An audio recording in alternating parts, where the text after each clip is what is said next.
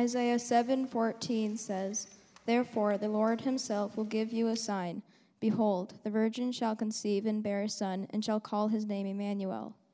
In Isaiah ver- chapter 9 verse 6 to 7 says, "For to us a child is born, to us a son is given, and the government shall be upon his shoulder, and his name shall be called Wonderful Counselor, Mighty God, Everlasting Father, Prince of Peace."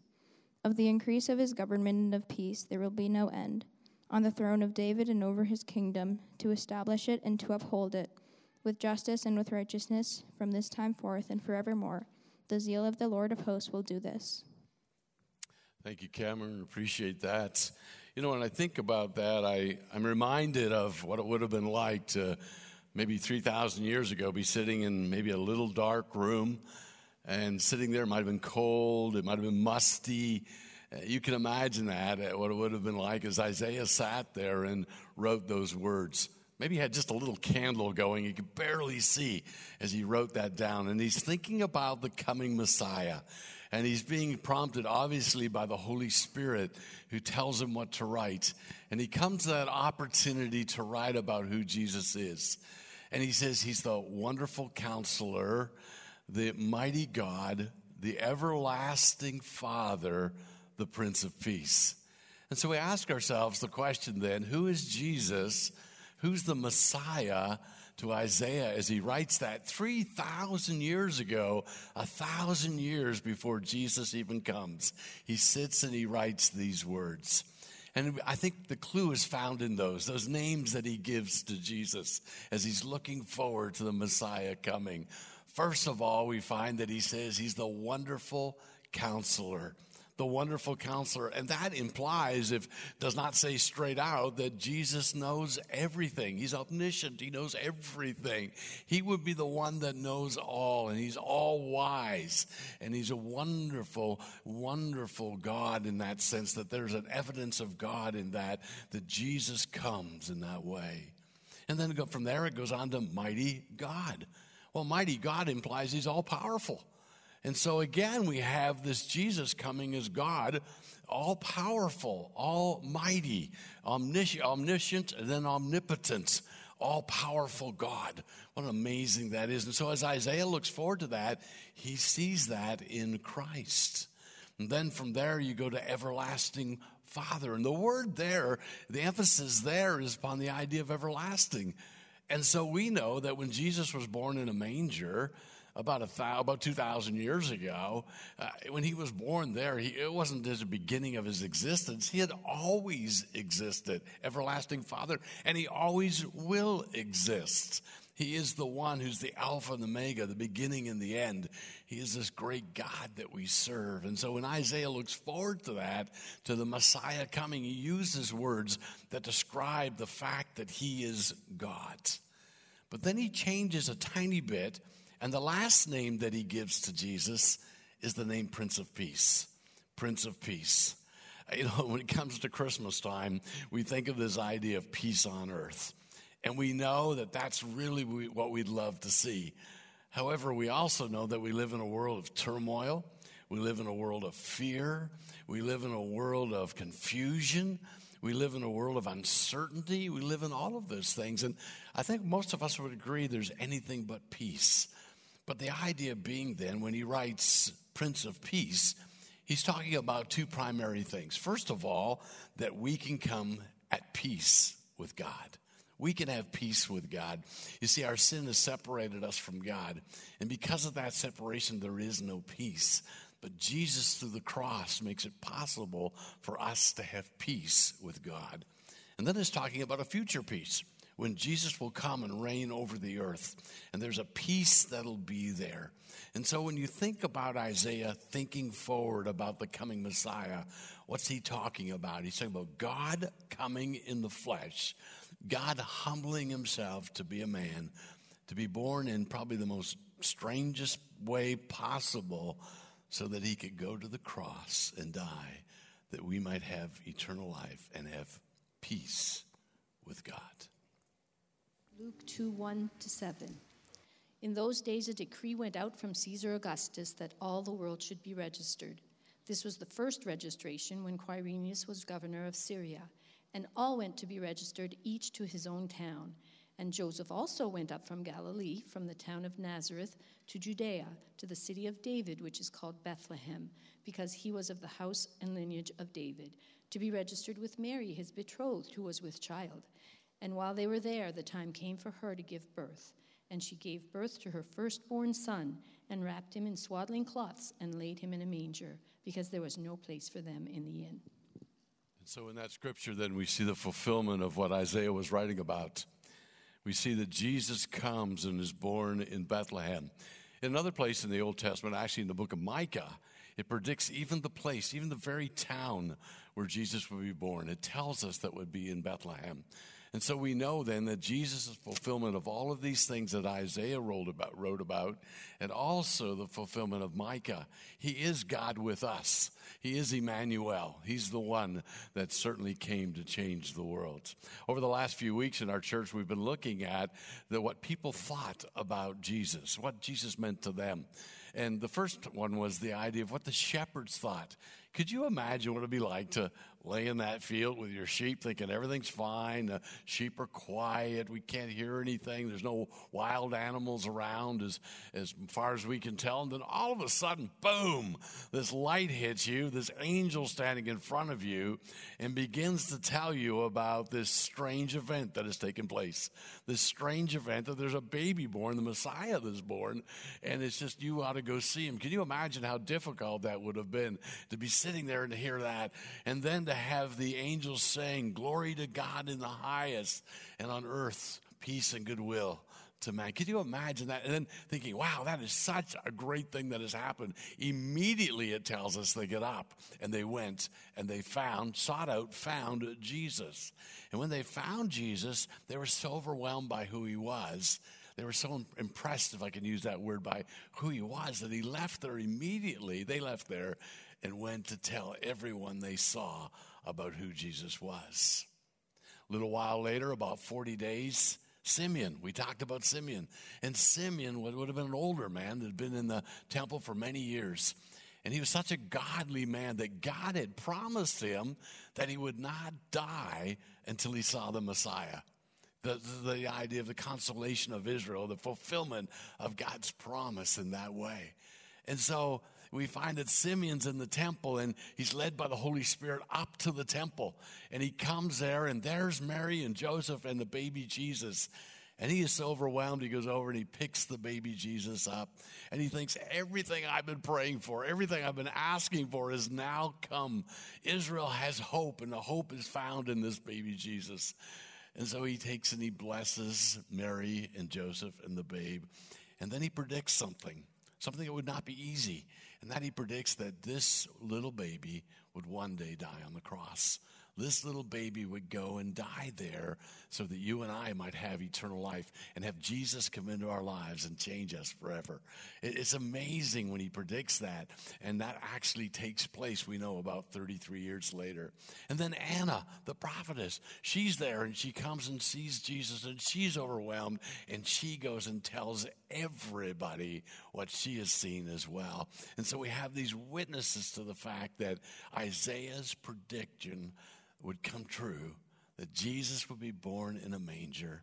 He would be born there as a baby, and that he'd one day go to the cross and die that we might have eternal life. Jesus came to die in your place and my place to deal with our sin problems so that we can be what? Peace with God. That's what we talked about, having that wonderful relationship with Him, not only eternally, but on a daily basis.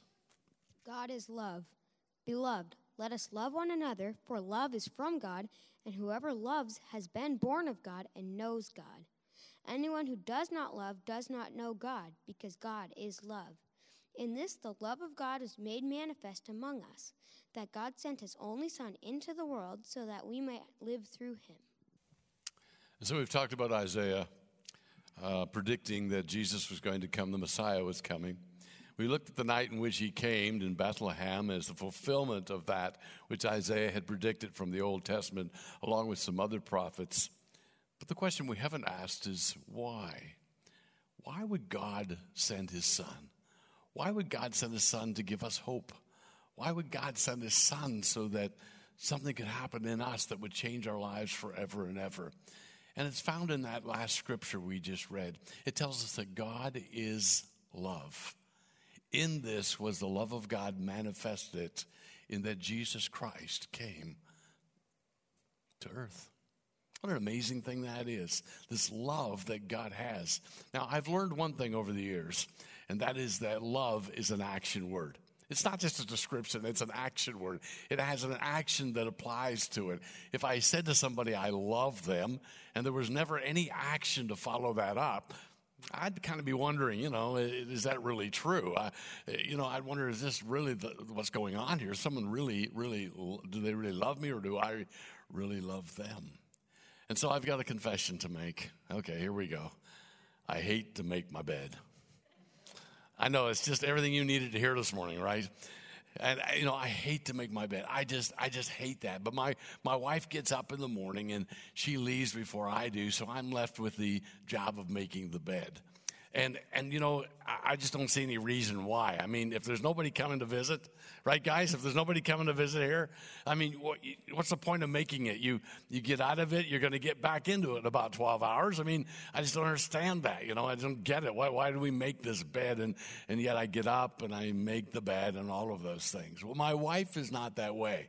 My wife thinks that the bed needs to be made, and she loves the idea that the bed's made. As a matter of fact, if I mess up and forget to make the bed because I'm busy or whatever, if she comes to go to bed at night, she will make the bed before she gets into it. That's just the way she's built. She thinks that's the way it ought to be. Well, you know something? My wife leaves many mornings before I do, and I get up, and even though I hate making the bed, I don't see the point in it. I make the bed because I love my wife and it's important to her. You know, when God looked at us, He said, These folks, these people need hope. These people need a Savior. These people need this. And because I love them, not that they're, not that they're great, not that they're good, not that they've done anything wonderful, but because I love them, I'm going to do what's best for them. I'm going to send Jesus to be born in a manger and then 33 years later to die upon the cross. That's how much God loves us. God wants to bring hope into our lives, and that name is Emmanuel. God with us. That's the whole point of it. God comes and dies in our place, goes to the cross, takes the penalty of your sin and mine upon him so that you and I can have eternal life. What Isaiah think about Jesus? That he was the coming Messiah. He is God. What did the shepherds and Simeon and Anna and Joseph and Mary, for that matter, think? This is God, God with us. And what did you and I think about Jesus? I think Jesus is my Savior. I've placed my trust and my faith in Him for eternal life and to change my life today. I, you know, I, I think Jesus is the one that's a friend that sticketh closer than a brother. He walks beside me every day. He leads me. He directs me. He's the one I can call upon. And I think about this world that we're living in, and I think about how confusing it is, and the fear, and all those things that we've been talking about. And I'm thankful that there is a Prince of Peace, Jesus, who can come into our lives and give us hope and give us joy and give us purpose, and He can change our lives in a way that honors and glorifies God. But more than that, He gives us eternal life. That when we leave this world, I don't have to worry about where I'm going. I know I'm going to heaven to be with Him one day. That's the wonderful God that He is. You see, the love of God has a door. And that door is the one that I can step through.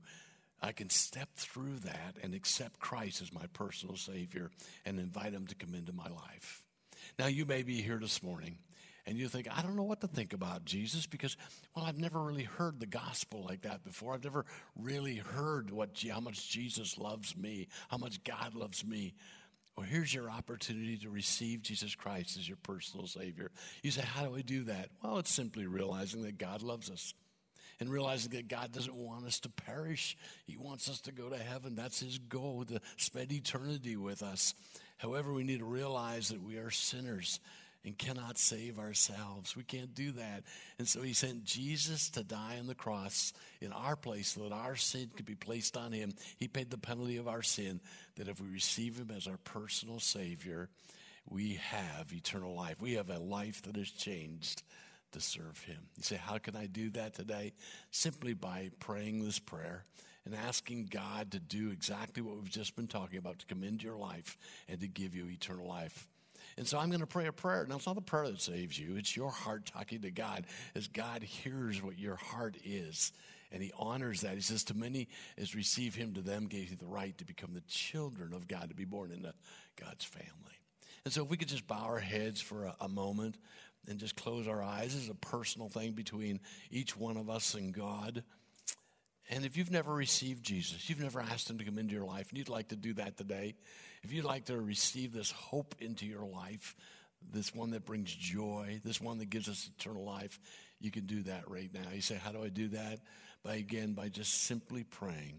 I'm going to pray a prayer, and if you mean it and you talk to God today, don't talk to me, don't talk out loud, just between your heart and God's heart. God hears that prayer and He honors that. The prayer is simply this, and you just repeat after me and talk to God Dear God, I realize that you love me. And I realize you don't want me to perish. However, I realize that I am a sinner and I cannot save myself. Thank you for sending Jesus to die on the cross in my place. I invite Jesus into my life. I place my trust in him, and I'll live for him from this day forth as you enable me to do so. In Jesus' name, amen.